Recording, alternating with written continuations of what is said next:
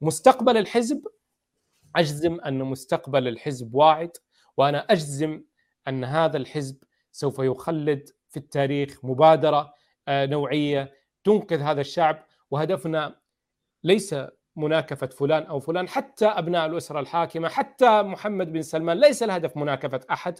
الهدف هو إيقاف الاستبداد، إيقاف الظلم، إيقاف القمع، إيقاف الفساد، إيقاف التعذيب، إيقاف سرقة المال العام، إيقاف ظلم شعبنا، إيقاف تدمير بلادنا، إيقاف استفزاز قوى العالم ضدنا، إيقاف تشويه سمعة بلادنا.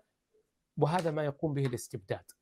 ليست المشكلة مع محمد بن سلمان لاسمه، ولا وليست المشكلة مع آل سعود لاسمهم، المشكلة مع الممارسات، المشكلة مع الظلم. لذلك يجب علينا أن نتوحد، أن نتعاون، أن نعين بعضنا من أجل أن نؤسس هذه اللبنة، من أجل أن نضمن مستقبل لأجيالنا ومستقبل لبلادنا بعد أن ضاعت سنين طويلة جدا، والعالم ينتظر وعود الإصلاح من هذه السلطات، أو العالم يحاول محاولات ربما تكون بعضها سطحية، بعضها متعجلة، بعضها غير واقعية.